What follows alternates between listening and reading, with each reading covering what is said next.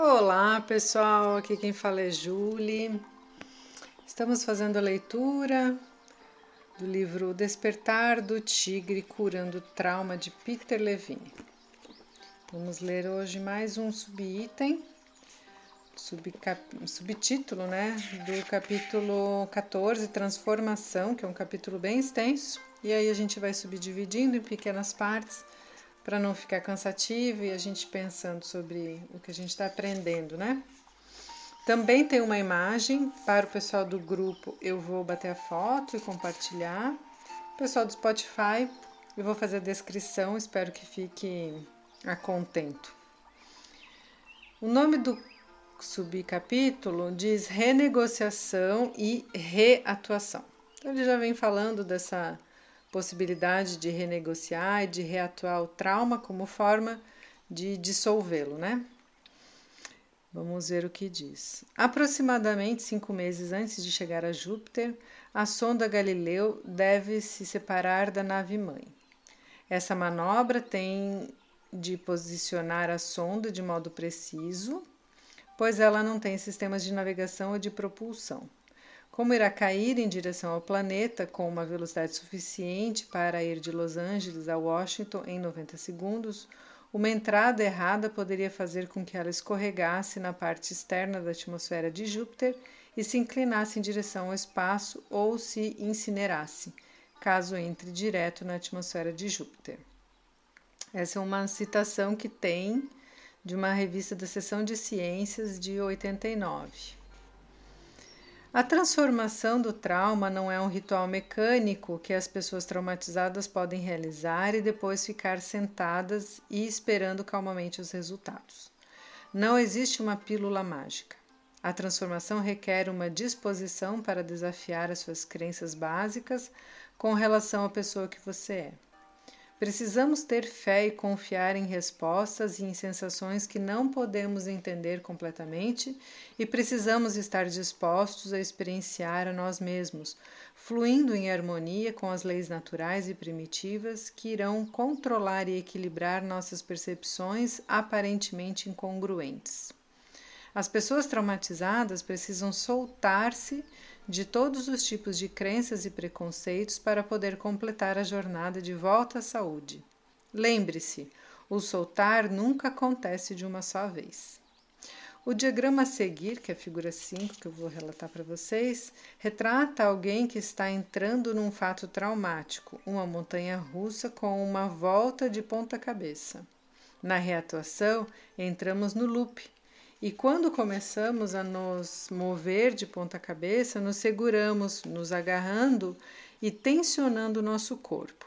Então, a imagem número 5 é Dominando as Forças da Transformação como título, e ela é um, looping de uma montanha russa, né? E tem também os carrinhos ali de ponta cabeça, quatro carrinhos com quatro pessoas dentro, como se estivesse naquela parte do looping da, da montanha russa clássica, né? Não sabemos que a lei centrífuga da física irá nos impedir de cair e de morrer ou sermos feridos. Quando reatuamos, podemos experienciar o terror e, ou a animação de termos sobrevivido a isso. Também podemos ficar viciados ao alívio e à vibração que ocorrem quando confrontamos nossos medos mais profundos. Contudo, não aprenderemos o verdadeiro domínio e entrega que acontece quando os nossos traumas são transformados. Na renegociação, gradualmente começamos a entender essas leis e forças de modo que podemos aprender a confiar nelas e a nos entregar a elas. Podemos vivenciar a excitação sem ficarmos tensos ou aterrorizados. Podemos adquirir um verdadeiro senso de controle. Na experiência somática, a renegociação se completa com aprender a experienciar as leis restauradoras naturais do organismo. Marius, lá do capítulo 9, e Margaret, deste capítulo, experienciaram suas sensações passando pelo loop dos vórtices de trauma e de cura. Eles conseguiram o domínio quando se entregaram às leis naturais.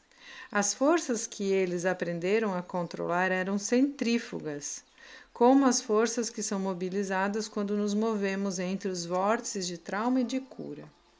As pessoas traumatizadas gradualmente têm certeza de que não serão sugadas para um buraco negro e queimadas até as cinzas, nem lançadas no espaço exterior ao atravessarem a turbulência, entrarem no vórtice de cura e depois se moverem ritmicamente de lá para cá entre os dois vórtices. Ao reatuar suas experiências, Marius e Margaret podem ter aprendido que poderiam sobreviver.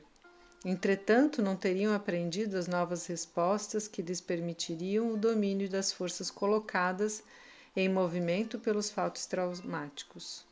Quando estabelecemos corretamente nossas condições iniciais e nos alinhamos, como a sonda Galileu, podemos confiar nas leis naturais para nos guiarem em nossa jornada de cura. Um dos aspectos mais profundos e mais desafiadores conceitualmente da cura do trauma é a compreensão do papel desempenhado pela memória. Olha que importante isso aqui, pessoal. Muitos de nós têm a crença errônea e limitadora de que para curar nossos traumas precisamos dragar os horríveis lembranças do passado. O que sabemos com certeza é que nos sentimos prejudicados, fragmentados, perturbados envergonhados, infelizes, etc. Na tentativa de nos sentirmos melhor, buscamos as causas de nossa infelicidade, esperando que isso alivie nossa perturbação.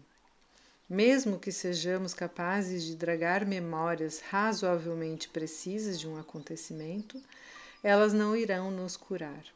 Ao contrário, esse exercício desnecessário pode fazer com que reatuemos a experiência e sejamos sugados mais uma vez pelo vórtice de trauma.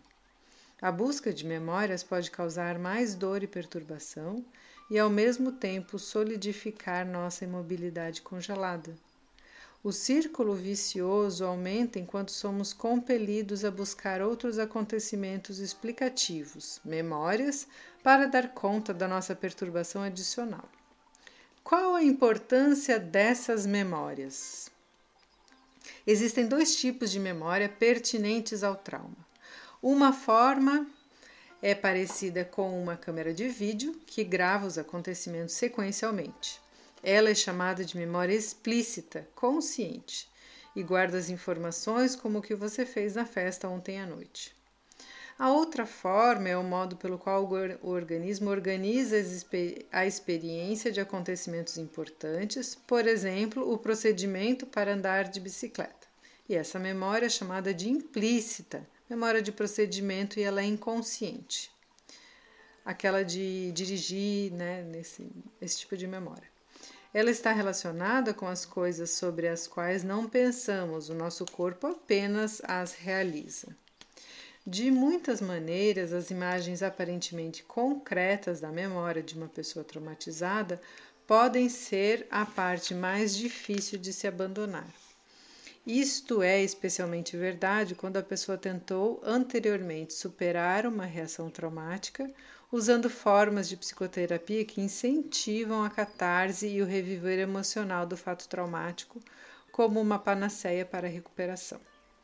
A catarse reforça a memória como uma verdade absoluta e inadvertivelmente reforça o vórtice de trauma.